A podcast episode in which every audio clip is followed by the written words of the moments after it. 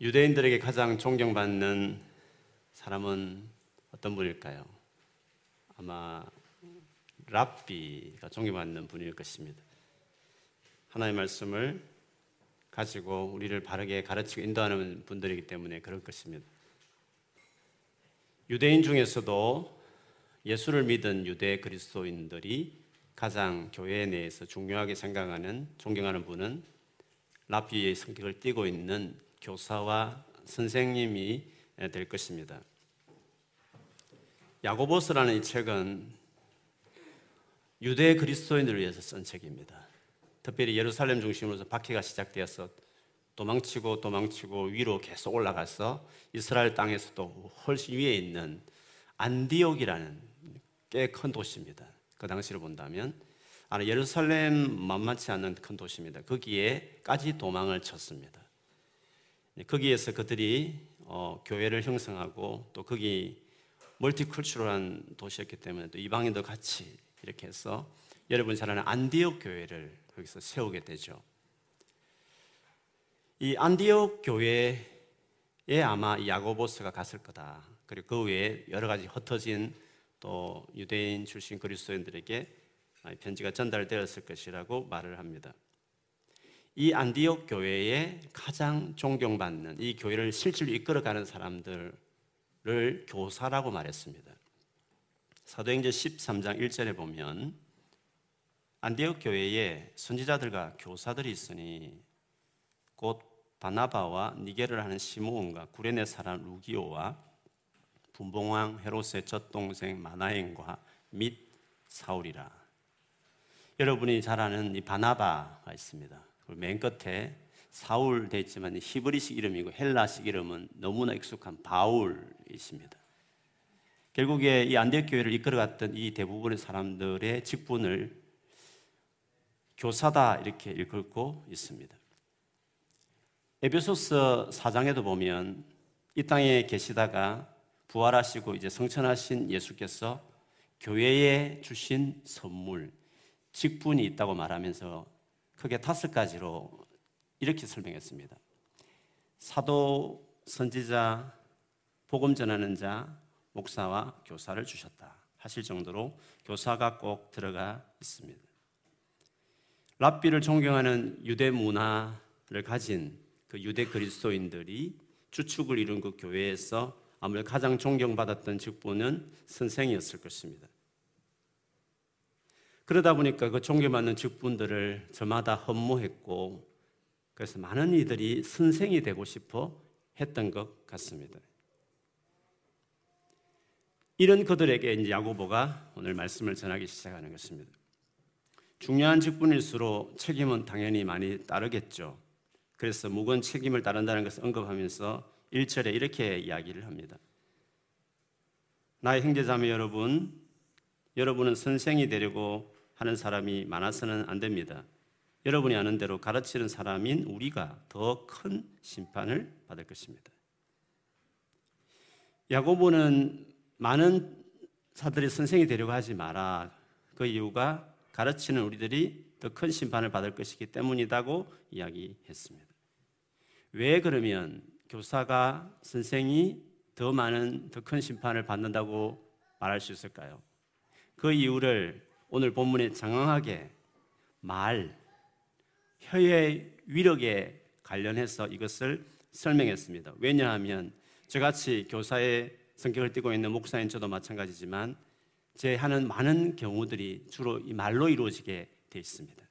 그런데 이 말이라는 것이 오늘 본문에 나오지만 대단한 위력이 있고 파워풀하다라고 말하고 있고 대단한 영향력이 있기 때문에 그 큰 영향력 있는 것을 가진 그 일을 하는 사람이기 때문에 당연히 그에 상응하는 많은 책임, 심판이 따를 것이기 때문에 그러므로 많은 이가 아무 생각 없이 그렇게 하지 마라 이런 투로 말씀하셨습니다. 말이 얼마나 힘이 있나 이것을 야고보는 몇 가지 당시에 흔히 이해할 수 있는 비유로 설명을 했습니다. 그 첫 번째는 힘센 말. 웬간에서는 야생마는 다루기 힘든데 그 힘센 말을 꼼짝없이 끌고 다닐 수 있게 하는 그것이 바로 입에다가 재갈을 딱 물리면 그 재갈을 중심으로 끌고 다니면 그 온몸이 그 힘센 말도 끌려다닌다. 라고 말하면서 바로 제갈과 같은 것이 말이다. 혀의 말이다고 이야기했습니다. 그리고 이 당시로 본다면 사람이 그래도 지을 수 있는 거대한 어, 구조물 중에 하나가 큰 배입니다. 이 큰 배를 거센 폭풍이 일어도 그거 폭풍 가운데서도 사공이 원하는 목적지까지 그 배를 끌고 가게 하는 그것이 그 배에 있는 자그마한 키다. 키, 그 키와 같은 것이 바로 우리 사람의 혀의 말이다라고 설명을 했습니다. 되게 작지만 그 큰 말이나 힘센 말이나 큰 배를 끌고 다닐 만큼 하는 그것이 그 역할을 하는 그 모든 것이 바로 우리 사람의 혀의 말과 같다라고 설명한 것이었습니다. 성경은 이처럼 말에 대해서 대단한 힘이 있다고 파워풀하다고 영향력이 있다고 하고 우리도 그런 말을 들어보기도 하지만 근데 우리가 살아가면서 그렇게 이 말이 되게 위력 있고 놀랍다는 것을 사실은 잊고 살아갈 때가 많습니다. 한편으로는 오히려 말에 대해서 과소평가하는 경우도 사실 있을 때가 있습니다. 말만 하면 무슨 소용이 있어? 행동을 해야지.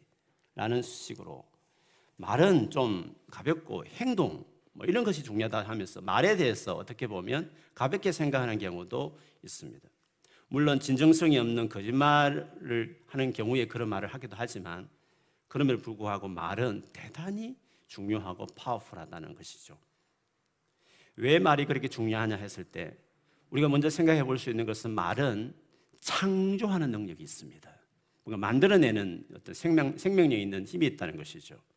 여러분, 하나님이 세상을 만드실 때 무엇으로 우리가 세상을 만들었다고 이해하고 있습니까? 말씀으로. 예, 그렇습니다. 빛이 있어라 하니까 빛이 생겼지 않습니까? 물론 하나님이시니까 그렇죠 하고 할지 모르겠지만 그런 하나님의 형상을 닮은 우리 역시도 세상에 수많은 생명체가 있지만 우리처럼 이렇게 다양하게 디테일하게 말을 사랑하는 생물체가 어디 있습니까? 말이라는 자체가 하나님 형상을 닮은 그 하나님을 닮은 어떤 특별한 상징적인 어떤 어, 모습이기도 합니다.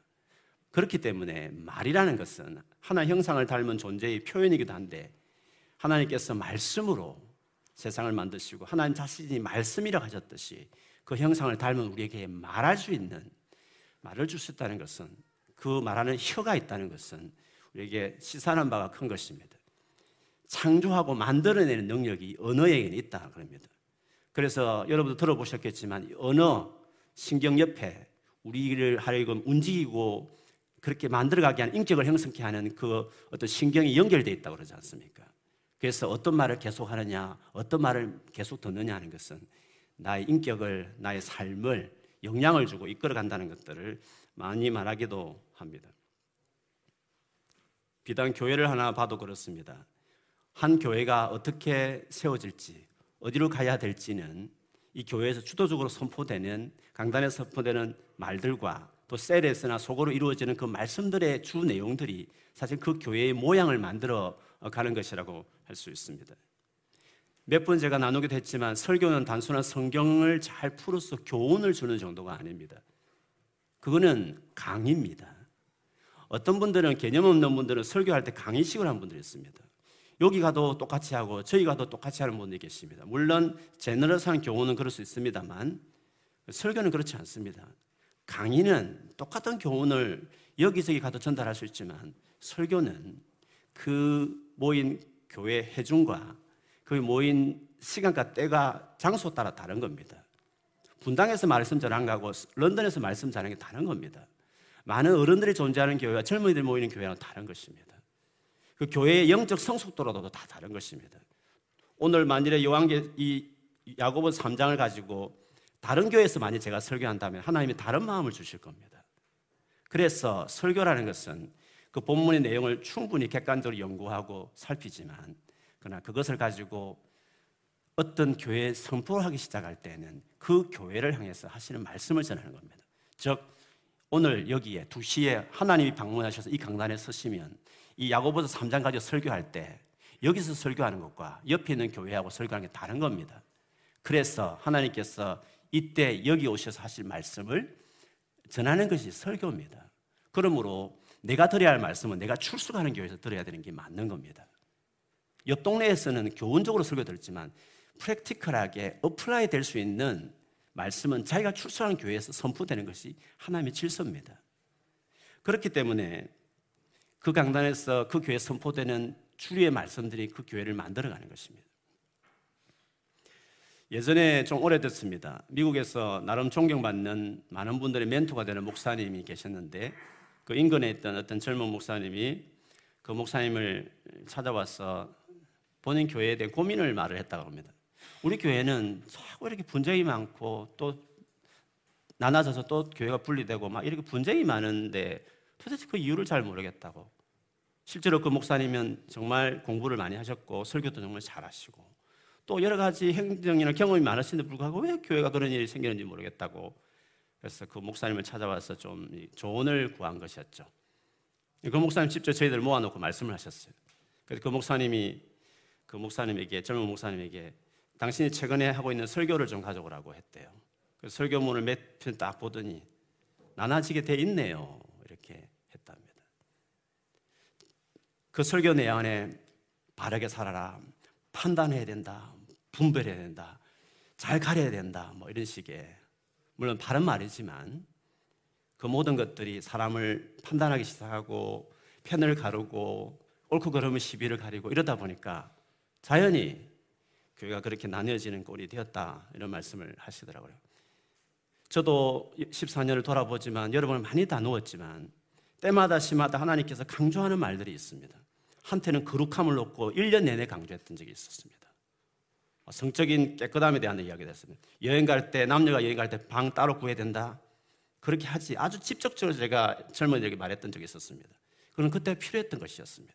예배를 한 1년 이상 강조했고, 용서도 매년, 1년 내내 강조했던 적이 있었습니다. 최근에 예수 그리스도를 제가 강조하고 기도를 강조하는 이유도 그냥 성경에 토픽하는 정에서 하는 게 아니라 우리 교회에 이때 이 시즌에 이것이 필요하기 때문에 저에게 담임 목사님 저에게 저를 세웠으니까 주님께서 하실 말씀을 감동을 주니까 제가 계속 무슨 본문을 봐도 그 말씀이 떠오르기 때문에 전하는 것입니다. 그처럼 교회라는 것은 어떻게 될 것인지 앞으로 어떻게 나갈 것인지는 그 선포되는 말씀이 만들어가게 되는 것입니다. 그래서 우리가 어떻게 말하느냐 하는 것은 내가 앞으로 어떻게 살아갈 것이냐를 보는 것과 똑같은 것입니다. 내가 어떤 사람인가 하는 것, 내가 어떻게 말하냐를 보면서 볼 수 있는 것입니다. 그래서 오늘 본문 이전에 이렇게 이야기했습니다. 우리는 다 실수를 많이 저지릅니다. 누구든지 말에 실수가 없는 사람은 온 몸을 다스릴 수 있는 온전한 사람입니다. 말에 있어서 실수가 없는 사람이면 온전하다라 말했습니다. 그 말이라는 것이 중요한 역할을 하는데 그 말에 실수가 없다면 그 사람이야말로 진짜 온전한 사람이다. 그렇게 이야기하는 것입니다. 말이 한 사람의 인격의 온전함을 척도가 될 수 있다는 것입니다. 그 사람이 하는 말을 들어보면 그가 얼마나 성숙한지를 볼 수 있는 것입니다. 그래서 저마다 우리는 말을 잘하기를 바라는 것입니다. 돌아보면 지금 말씀드린 것처럼 우리가 얼마나 말에 실수가 많은지를 여러분 잘 아실 것입니다. 그때 그 말을 하지 말아야 되는데 참았어야 되는데 그때 이왕이면 이렇게 더 말을 했어야 되는데 우리가 후회하면서 자기 자신의 삶을 돌아볼 때 얼마나 많이 있습니까? 오늘 말씀 그대로 진짜 실수가 많지만 우리 말에 온전치 못한 모습들이 많이 있는 것입니다. 그래서 저마다 말을 정말 잘하고 싶다고 그렇게 고백하기도 하고 주께 기도하기도 합니다. 어떻게 하면 말을 잘할 수 있을까? 최근에 가장 인기 있는 소통 전문가라고 말하는 김창욱 교수의 말을 들어보면 그분이 한때 이런 말씀을 하셨습니다. 그분이 주로 많이 말하는 것 중에 하나가 잘 산다는 것은 돈을 많이 벌어서 부자가 되는 것을 말하는 것이 아닙니다. 잘 사는 것은 잘 살아야 돼. 저 사람은 참 잘 사는구나 말할 때 우리는 돈과 연관시키지만 그분이 말하기를 잘 산다는 것은 잘 소통을 해서 잘 주변 사람과 사이좋게 지내는 것이 잘 사는 것이다. 이런 말씀을 하셨습니다. 마찬가지로 말을 잘한다는 것은 어휘력이 풍부하고 언변이 좋고 사람의 시선을 집중시키는 그 말의 능력이 있는 그거를 말을 잘한다. 보통 그렇게 말할 수 있지만 그렇게 볼 수 없습니다. 히틀러가 얼마나 말을 잘했습니까? 수많은 국민들을 다 선동해서 엄청난 지울 수 없는 끔찍한 어, 살인을 살육을 행했던 것을 보십시오. 말을 잘한다는 것은 단순한 의의 문제와 표현의 문제에 넘어선 더 중요한 것들이 있는 것입니다. 제가 말에 있어서 가장 중요하게 여기는 것은 진실하고 정직하고 거짓이 없는 것입니다. 속마음과 진짜 동기가 그 언어에 묻어 나오는 것입니다. 도대체 저렇게 말해도 속은 모르겠어. 이렇게 말하면 안 되는 겁니다. 물론 우리가 살면서 내 속에 있는 걸 다 이야기할 수는 없습니다. 그리고 나는 뒤끝이 없어 하면서 다 쏟아내는 그것도 바른 것은 아닙니다. 때로는 가리기도 하고 말의 정도를 따지지만 적어도 내 말을 들을 때마다 저 사람이 그런 말 했으면 그 말이 맞아. 저 사람은 진실해. 정직하게 말을 해. 라고 할 수 있는 사람이 되어야 말을 잘 하는 것이 그렇게 될 때 관계가 신뢰가 되는 것입니다. 제가 가장 싫어하는 말 중에 하나는 다른 사람에 대해서 험담하고 수군거린 말입니다. 특정 행동의 옳고 그름에 대해서 당연히 이야기할 수 있습니다. 그래야 조언도 하고 그 사람을 도울 수 있는 거 아니겠습니까? 그러나 인격을 평가하듯이 말하고 마음이 멀어지게 하는 식의 말투는 좋지 않은 것입니다. 그거는 옳고 그름이 아니라 그건 수군거림과 같은 것입니다. 이 부분에 있어서 제가 가장 들었던 제일 중요한 원칙이 하나 있습니다. 한국에 있을 때 우리 뭐 지금 나이가 많이 들었죠. 그때 청년이었지만 지금은 더 많이 들었죠. 청년 한 청년이 참 지혜가 있는 청년이었는데 제가 이제 대화를 하는 중에 본의 아니게 그 청년이 제 3자를 이야기할 수밖에 없는 상황이었습니다. 그때 조심스럽게 말을 꺼내기를 목사님 제가 부득이하게 이 말을 그 친구에 대해서 말을 할 수밖에 없지만 그렇지만 제가 말을 할 때 그 친구가 여기 들어도 괜찮은 말을 하는 겁니다. 제가 제 3자의 이야기를 하고 싫은 말을 할 때는 그가 여기 앉아 들어도 괜찮은 정도의 말을 합니다. 다르게 말하면 이 말이 건너 건너 그 사람이 귀에 들어가도 조금 마음은 상하겠지만 괜찮은 말을 하는 것입니다. 이런 말을 하면 제가 참 인상 깊었습니다. 그게 지워지지 않을 정도였습니다. 그래서 지금 또 제가 푸드기하게 제 3자의 말을 할 때에는 그가 여기서 들어도 내 입장에서 내 생각에 내 느낌으로 부풀린 게 아니라 내 입장 유리하게 말하는 것이 아니라 그가 들어도 괜찮을 만큼 그러려면 당연히 많은 가지치기를 해야 되고 정말 팩트 중심의 말을 할 수밖에 없는 것입니다. 그렇게 하는 것. 은혜 정말 우리는 수많은 다른 사람 이야기를 하며 살기 때문에 이 원칙이 너무 중요하다 생각을 늘 합니다. 물론 저도 지켜지지 않을 때가 많지만 그러나 여러분 꼭 기억하시면 정말 우리가 언어 생활에 있어서 말에 있어서 이 위력적인 이 말을 어떻게 사용하는지에 대한 중요한 원칙이 될 것 같습니다. 실제로 말과 이 같은 어떤 말, 말을 잘한다는 의미가 아니라 정직한 말, 그리고 정말 객관적으로 말하려고 하는 이런 이 말 잘함은 우리 인격의 성숙과 맞물려 있습니다. 여러분 돌아보십시오. 5년과 10년 전보다 여러분 훨씬 성숙해졌고 성숙해진 것이 말에 잘 표현될 겁니다. 저도 저를, 저를 돌아보면 훨씬 이전보다도 침묵합니다. 그것은 제가 많이 성숙했기 때문에 그렇습니다. 말이 얼마나 중요한지를 알기 때문에 얼마나 이것이 귀한지를 알기 때문에 그렇습니다. 그래서 저는 설사 제가 마음이 힘든 사람이 있더라도 그 힘든 사람을 누가 수군거리면 저는 되게 기분 나쁩니다. 왜냐하면 우리 주변에 모든 우리 소중한 사람이 때문에 그렇습니다. 누구도 할 것 없이 이는 다 소중한 겁니다. 힘들게 하는 사람들은 다 가까운 사람들인 것입니다. 그러므로 아무리 내 편이다 싶어서 상대에 대해서 말을 한다 할지라도 저는 기분 나쁩니다. 누구도 미워할 수 없기 때문에 누구를 험담한다는 것은 그만큼 마음 상한 겁니다. 저는 이것을 느낄 때마다 이 하나님의 마음의 생각을 늘 하게 됩니다. 그래서 말에 있어서 진짜 잘하는 것이 얼마나 중요한가를 느끼게 되고 이 부분에 누구도 자신할 수 없고 부족함을 느낍니다. 그래서 오늘 이 야고보의 이 말씀이 우리 모두의 말과 같은 것이라고 할 수 있는 것이죠. 그럴 수밖에 없는 것이 죄가 들어옴으로 우리는 왜곡됐습니다. 뒤틀려졌고 자기중심적이 됐기 때문에 우리가 사용하는 많은 말들이 사실은 오히려 많은 부분을 망치는 것으로 우리 언어가 사용되는 경우가 참 많습니다. 그것을 오늘 본문에 보면 언어의 부정적인 측면을 얼마나 많이 강조하고 있습니까? 6절을 보시면 그런데 혀는 불이요. 혀는 불의의 세계입니다. 불의의 세계라는 것은 하나님을 반항하는 세계인데 그 혀 자체가 하나님 반항하는 세계의 영역이다. 이렇게 말을 하는 것입니다. 혀는 우리 몸의 한 지체이지만 온몸을 더럽히며 인생에 돌고 돈다고 말할 때 그 수레바퀴, 우리 인생 전체를 불을 지르고 결국에는 혀도 개인 나의 불에 타버립니다. 라고 말했습니다. 성경에서 우리를 죄인이라고 말하면서 그 왜 죄인인가? 그 예를 들고 있는 구절들을 보면 가장 많이 언급되는 것이 말과 관련되어 있습니다. 로마서 3장 10절에서 18절까지 보면요. 성경에 이렇게 기록되어 있습니다. 의인은 없다. 한 사람도 없다. 깨닫는 사람도 없고 하나님을 찾는 사람도 없다. 모두가 격길로 빠져서 쓸모가 없게 되었다. 선한 일을 하는 사람은 없다. 한 사람도 없다. 그러면서 왜 이렇게 다 선한 사람이 없고 죄인인지를 예를 들어서 몇 가지 예를 듭니다. 그들의 목구멍은 열린 무덤이다. 혀는 사람을 속인다. 입술에는 독사의 독이 있다. 입에는 저주와 독설이 가득 찼다. 다 언어와 관련된 말이 계속 반복으로 나왔습니다. 그리고 몇 가지 또 언급합니다. 발은 피를 흘리는 일에 빠르며 그들이 가는 길에는 파멸과 비참함이 있다. 그들은 평화의 길을 알지 못한다. 그들의 눈에는 하나님을 두려워하는 빛이 없다. 이 말만 봐도 말과 언어가 얼마나 죄인됨의 표현인지를 이야기하고 있습니다. 그리고 그 죄가 우리의 삶의 죄인이라는 걸 보여드리는 것이 언어에 나타난다고 했습니다. 언어가 엄청난 파워풀하다는 것을 우리 인생 전체를 다른 사람 인생 전체를 자주주한다는 것을 이렇게 표현하는 것입니다.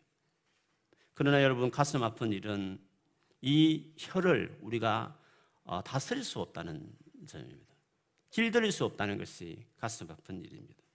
다른 동물들은 사람들이 다 길들여 왔고 지금도 길들이고 있지만 이 혀는 이 조그만 조그만 몇 센치인데 이 혀를 우리가 길들일 수 없다고 오늘 본문이 이야기하고 있습니다. 그거는 여러분이 느낄 것입니다. 수없이 이런 말 하지 말아야지. 이런 말을 해야지. 이런 식으로 행동해야지 싶지만 이 말이라는 것이 계속 반복해서 실수하고 왜 이리 고치지 않지? 부부관계면 당신 그 말 고치라 그랬지. 그렇게 말하지 말라 그랬지. 수없이 잔소리를 옆에서 그렇게 코치를 해줘도 그 고친다는 게 얼마나 어렵습니까? 입단속을 한다는 것이 너무 어려운 것입니다. 내가 어떻게 노력한다고 되지 않는 것처럼 보여지는 것입니다. 그래서 3장 8절에 그러나 사람의 혀를 길들일 수 있는 사람은 아무도 없습니다. 혀는 걷잡을 수 없는 악이며 죽음이 이르게 하는 도구로 가득 차 있습니다. 했습니다. 그래서 구절에 말하는 대로 이 혀로 주님이신 아버지를 찬양하기도 하고 그 혀로 그 주님의 형상대로 지어받은 하나님의 아버지 형상으로 지어받은 사람을 저주하기도 한다는 것입니다. 그러나 이렇게 되어서는 아니 되지 않겠습니까? 그러면 어떻게 해야 됩니까? 언어는 우리에게 파워풀하고 인생 전체를 자주할 만큼 그 조그만 것이 인생 전체를 움직일 만큼 중요한 그 말인데 그 말이 제로 말미암아 훼손되고 올바르게 사용되지 않고 부정적으로 독이고 악독이라 표현할 만큼 불의의 세계라 말할 만큼 이런 식으로 사용되는 것이 더 많은 이 말을 더구나 이것을 길들일 수 없고 이것을 고칠 수 없다 하니 도대체 우리 보고 어떻게 하란 말입니까? 말이 중요하다고 말했고 그러나 이것이 잘못된 방향으로 방영되는데 이것을 제대로 고칠 수 없다. 우리 힘으로 길들일 수 없다. 그러면 도대체 우리가 어떻게 하라는 말씀이겠습니까? 직접적이지 않은 것처럼 보이지만 11절 12절을 보면 우리에게 희망이 보이는 말씀을 하십니다. 11절 12절을 한번 보겠습니다. 마지막 두 절입니다. 샘이 샘이 한 구멍에서 단물과 썬물을 낼 수 있겠습니까? 이건 어려운 질문 아닙니다. 반드시 나오는 대답을 염두에 두고 그냥 하는 말입니다. 샘이 한 샘에서 단물과 썬물을 낼 수 있겠습니까? 여러분 어떻습니까? 답이 뭐겠습니까? 낼 수 없는 겁니다. 원래부터 썬기가 있는 솔티가 있는 물이면 썩에 나오는 것이지 갑자기 쓰다가 달다가 이렇게 할 수 있는 건 아닌 것입니다. 한 샘에는 한 물이 나오는 것이 맞는 것이 않겠습니까? 또 한 가지 예를 듭니다. 12절에 나의 형제자매 여러분 무화과 나무가 무화과 나무가 올리브 열매를 맺거나 포도나무가 무화과 열매를 맺을 수 있겠습니까? 어떻습니까, 여러분? 무화과 나무인데 올리브 열매를 맺고 포도나무인데 무화과 열매를 맺을 수 있겠습니까?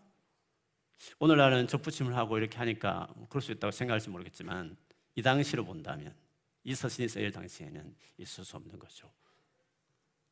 무화과 나무에는 무화과 열매가 맺는 것이고 포도나무에는 포도 열매가 맺는 것이 맞는 것입니다. 마찬가지로 짠 샘은 단물을 낼 수 없다고 말했습니다. 이게 무슨 말씀을 하실까요? 물이라는 것은 나오는 결과물이고 열매도 나오는 결과물인데 그걸 언어라고 비교한다면 이 말이라는 것은 말이라는 것은 원래는 그 근원이 있는 것이다. 근원이 바뀌면 물도 열매도 달라지는 것이다. 그래서 이 근원을 바꿀 수 있다는 것입니다. 앞에서 사람의 해를 길들일 수 있는 사람은 아무도 없다 했으면 맞습니다. 사람은 없는 것입니다. 그러나 이것이 죄 때문에 발생된 것이었고 이 죄를 해결하기 위해서 예수님이 오셨고 더구나 하나님 아들이 죽어 주셨고 그리고 사랑이 영이신 젠틀이 영이신 성령까지 우리에게 주셨으면 우리의 샘을 바꿔 버리면 나무의 자체를 바꿔버리면 그에서 나오는 물 같고 거기서 열리는 열매 같은 말이라는 것은 바뀔 수 있는 거다. 두 가지가 될 수 없는 거다. 두 가지가 안 되는 거다. 그냥 소스, 근원이 바뀌면 그냥 같이 가는 것이다. 라고 하는 말씀인 것입니다. 이런 식의 열매, 어떤 그 나무가 그 나무이기 때문에 그런 열매를 맺는다는 이런 식으로 주님이 하신 말씀이 있습니다. 마태복음 7장 15절부터 21절에 보면 거짓 예언자들에 대한 경고를 하셨습니다. 거짓 예언자들은 아무리 그럴싸하게 보이지만 딱 표가 난다는 것입니다. 그래서 나무는 그 나무 열매를 맺게 된다는 말씀을 하시면서 이 말씀을 하셨습니다. 제가 한번 길지만 읽어드리겠습니다. 거짓 예언자들을 살펴라. 그들은 양의 털을 쓰고 너에게 오지만 속은 굶주린 이리들이다. 너희는 그 열매를 보고 그들을 알아야 한다. 가시나무에서 어떻게 포도를 따며 엉겅퀴에서 어떻게 무화과를 딸 수 있겠느냐. 이와 같이 좋은 나무는 좋은 열매를 맺고 나쁜 나무는 나쁜 열매를 맺는다.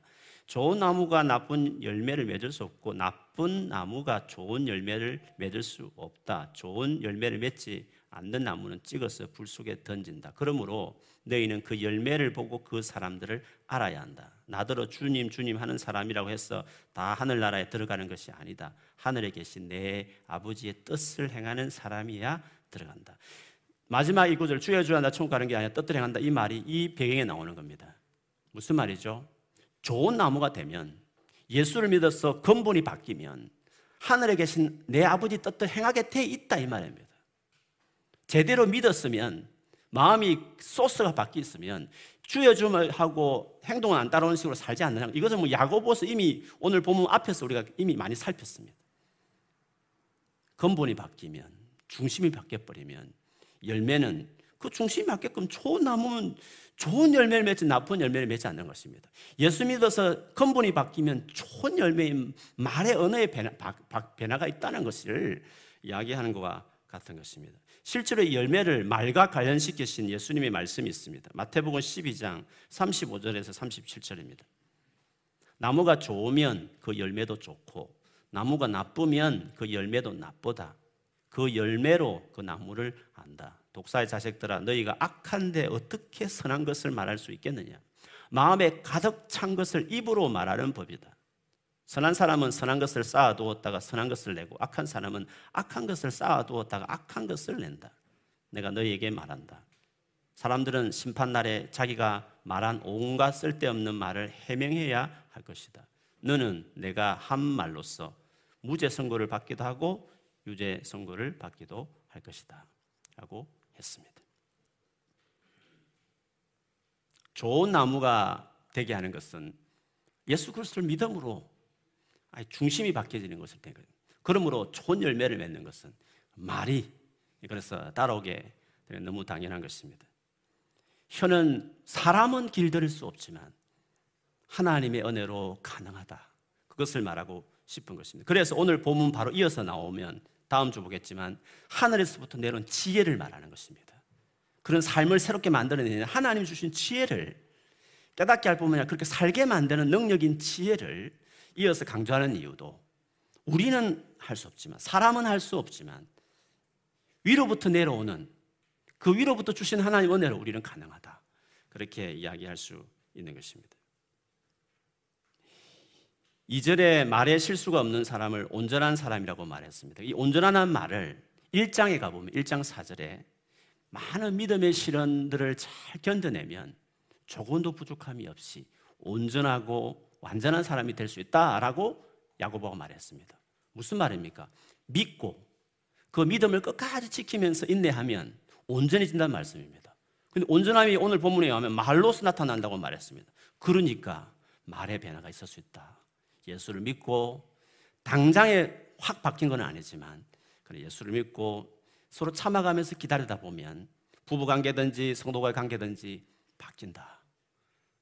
그 사람이 그 사람 스스로는 바꿀 수 없지만 바뀌어질 것 같이 보이지 않지만 그러나 예수 그리스도를 같이 찾기 시작하면 예수 중심으로 다시 모이고 서로 의지하기 시작하면 반드시 점점 온전해졌어. 그 온전함이 말로 나타나는데 말에 있어서도 온전해질 수 있다. 그렇게 이야기하는 것입니다. 여러분 오늘 본문 바로 앞에 그 유명한 야고보서라고 할 때 제일 상징적인 말을 했지 않습니까? 행함이 없는 믿음은 죽은 거다. 그럼 믿음이 아니다. 진짜 믿음 행함은 나타나는 거다. 그거를 2장 뒷부분에 강조하며 오늘 3장이 시작됐습니다. 그런데 여러분 행함의 소중함, 믿는 사람이 나타나는 행함에 대한 이야기를 많이 한 다음에 바로 3장에 들어서서 말한 게 뭡니까? 말을 말을 했습니다. 우리가 믿고 나서 반드시 바뀌어야 될 반드시 바뀌기 드러나는 행함에 대한 이야기를 시작하면서 예를 들기를 말을 말을 했다는 것이 이게 의미하는 바가 참 큽니다.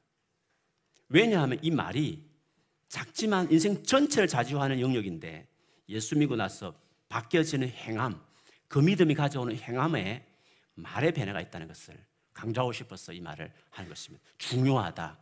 우리 사람의 힘으로 되지 않는다. 그러나 셈이 바뀌면 다 바뀌는 거다. 하는 말로 결론 지으면서 그 다음에 더 나올 하늘로부터 나오는 지혜를 얻으면 된다. 예수 그리스도를 믿는 믿음은 반드시 변화된 행함을 나타내는데 그 행함 중에 반드시 제일 중요한 어느 부분을 먼저 다루었다는 것은 참 시사하는 바가 크죠. 이것은 야고보스를 느끼면서 제가 느끼는 거지만 정말 야고보스는 예수님의 산상수훈을 잘 본받아 오는구나 하는 느낌을 많이 갖습니다. 여러분 산상수훈 5장에 보면 하나님 주시는 복에 대한 이야기를 하지 않습니까? 그 복을 받은 사람은 세상의 소금과 빛으로 산다. 심지어 바리새인들보다도 더 나은 어려운 삶을 살게 된다. 그렇게 안 산다? 그럼 구원 못 받지. 내 제자 그렇게 살 리도 없지만 내 제자는 반드시 당대 가장 도덕적인 사람보다 더 도덕적인 삶을 살게 된다. 그런 말을 했습니다. 그러면서 예를 들기 시작했어요. 구체적 예를 들겠다 하면서 제일 먼저 말씀하신 게 뭔지 아십니까? 형제를 향하여 라가라는 자, 욕입니다. 형제를 향하여 밀어넣은 놈이라 하는 자는 결탄고 말하지만 지옥에 들어갈 거다고 예수님이 말씀하셨습니다. 그러면 뭐 말에 따라서 지옥 가고 천국 가는다 말입니까? 그 말이 아니죠. 내 제자는 진짜 나를 믿고 마음이 바뀐 자들은 언어가 달라진다. 절대로 라가라 밀어난 놈이라고 말할 리가 없다. 그건 내 제자가 아닌 셈이다. 내 제자는 반드시 믿었기 때문에 그에 상응하는 의로운 행함이 나오기 마련인데 제일 첫 번째가 말이다. 말에 대해서 예수님이 말했다는 거죠. 야고보서 그대로 본받고 있다는 것을 오늘 볼 수 있습니다. 여러분 우리 삶을 돌아보면서 오늘 이 말을 말한 것도 보면 알지만 쉽게 언어가 바뀌지 않는 건 사실입니다. 온전함이 하루아침에 예수 믿는다고 뜨거운 불을 받았다고 바뀌겠습니까? 그렇지 않죠. 그러나 그러나 예수를 의지하고 신뢰하면 달라지게 되어 있다는 것입니다. 그래서 여러분 우리가 말에 실수가 많을 때마다 말에 실수가 많은 사람을 만날 때마다 우리가 가져야 될 태도가 있습니다. 저 사람이 바뀔까? 내가 바뀔 수 있을까? 그거 생각하면 한없이 우리가 힘이 빠지지만 그러나 바뀔 수 없다. 사람은 스스로 길들일 수 없는 거다. 그걸 인정하고 그럼 우리가 어떻게 해야 되겠습니까? 예수께 같이 나가는 수밖에 없는 것입니다. 부부라면 괜히 부부 사이에 말 가지고 티격태격하지 말고 대화를 나누고 하지만 결국에 여보 우리 같이 주님 앞에 가십시다. 남편도 가고 아내도 가야 그래야 예수님 안에 설 때에 온전함이 이루어지고 그 온전함이 말로 나타남으로 부부가 해야 되고 깊어지지 않겠습니까? 그래서 예수 믿는 사람과 결혼해야 되고 예수 믿는 결혼해도 계속 예수를 의지하고 살아야만 부부 관계가 깊어지고 온전케 되는 것이에요. 그러므로 예수 그리스도를 신뢰하는 것이 중요한 것입니다. 교회 안에 수많은 말로 상처를 주고받는 일들이 많이 있을 수밖에 없는 거죠. 죄로 왜곡된 우리 인격들이니까. 그러나 그런 우리 교회가 아름다운 사랑하는 공동체로 축복하는 공동체로 말에 온전한 교회가 되기 위해서 어떻게 되겠습니까? 예수 그리스도 중심인 교회가 될 수밖에 없는 것입니다. 그래서 예수를 강조하고 부족한 저와 우리 모두가 예수께 나아가기 시작하면 그 예수께서 샘을 바꿔내고 나무 자체를 바꿔내시기 때문에 그게 나오는 샘물과 물과 열매를 같은 언어를 말을 바꿔내는 것입니다. 그러므로 예수 밖을 나가면 아까 말한 소망이 없고 평화의 길을 알지 못하지만 예수께 들어오면 어떤 경우에도 우리는 소망을 가질 수 있는 것입니다. 시간은 걸릴 수 있지만 오래 참음으로 사랑하면서 받아내면 어떤 부부도 어떤 관계들도 우리는 정말 사랑하고 축복하는 말을 하는 성숙한 사람들로 우리가 달라질 수 있는 것입니다. 여러분 그런 가정이 될 줄 믿습니다. 여러분 삶이 예수님 안에 있기 때문에 반드시 여러분 말이 언어가 그런 사람으로 자라가고 달라지고 변화되는 삶이 될 것이에요. 우리 교회도 그런 교회가 될 수 있음을 믿습니다. 오늘 말씀처럼 예수 다시 붙들고 말에 실수가 많고 여러분 여러 가지로 그리 있더라도 전혀 거기에 대해서 자책하거나 그렇게 하지 말고 다시 인정하고 주 앞에 은혜를 구하면 나도 너도 우리 모두도 주께서 새롭게 해주셔서 진짜 파워풀한 사람을 살려내는 인생 전체를 살려내는 그 파워풀한 언어를 축복의 언어로 생명의 언어로 사용할 수 있는 사람이 될 수 있음을 믿습니다. 그런 놀란 은혜들이 여러분에 계속 경험되어지기를 주님 이름으로 축원합니다. 아멘.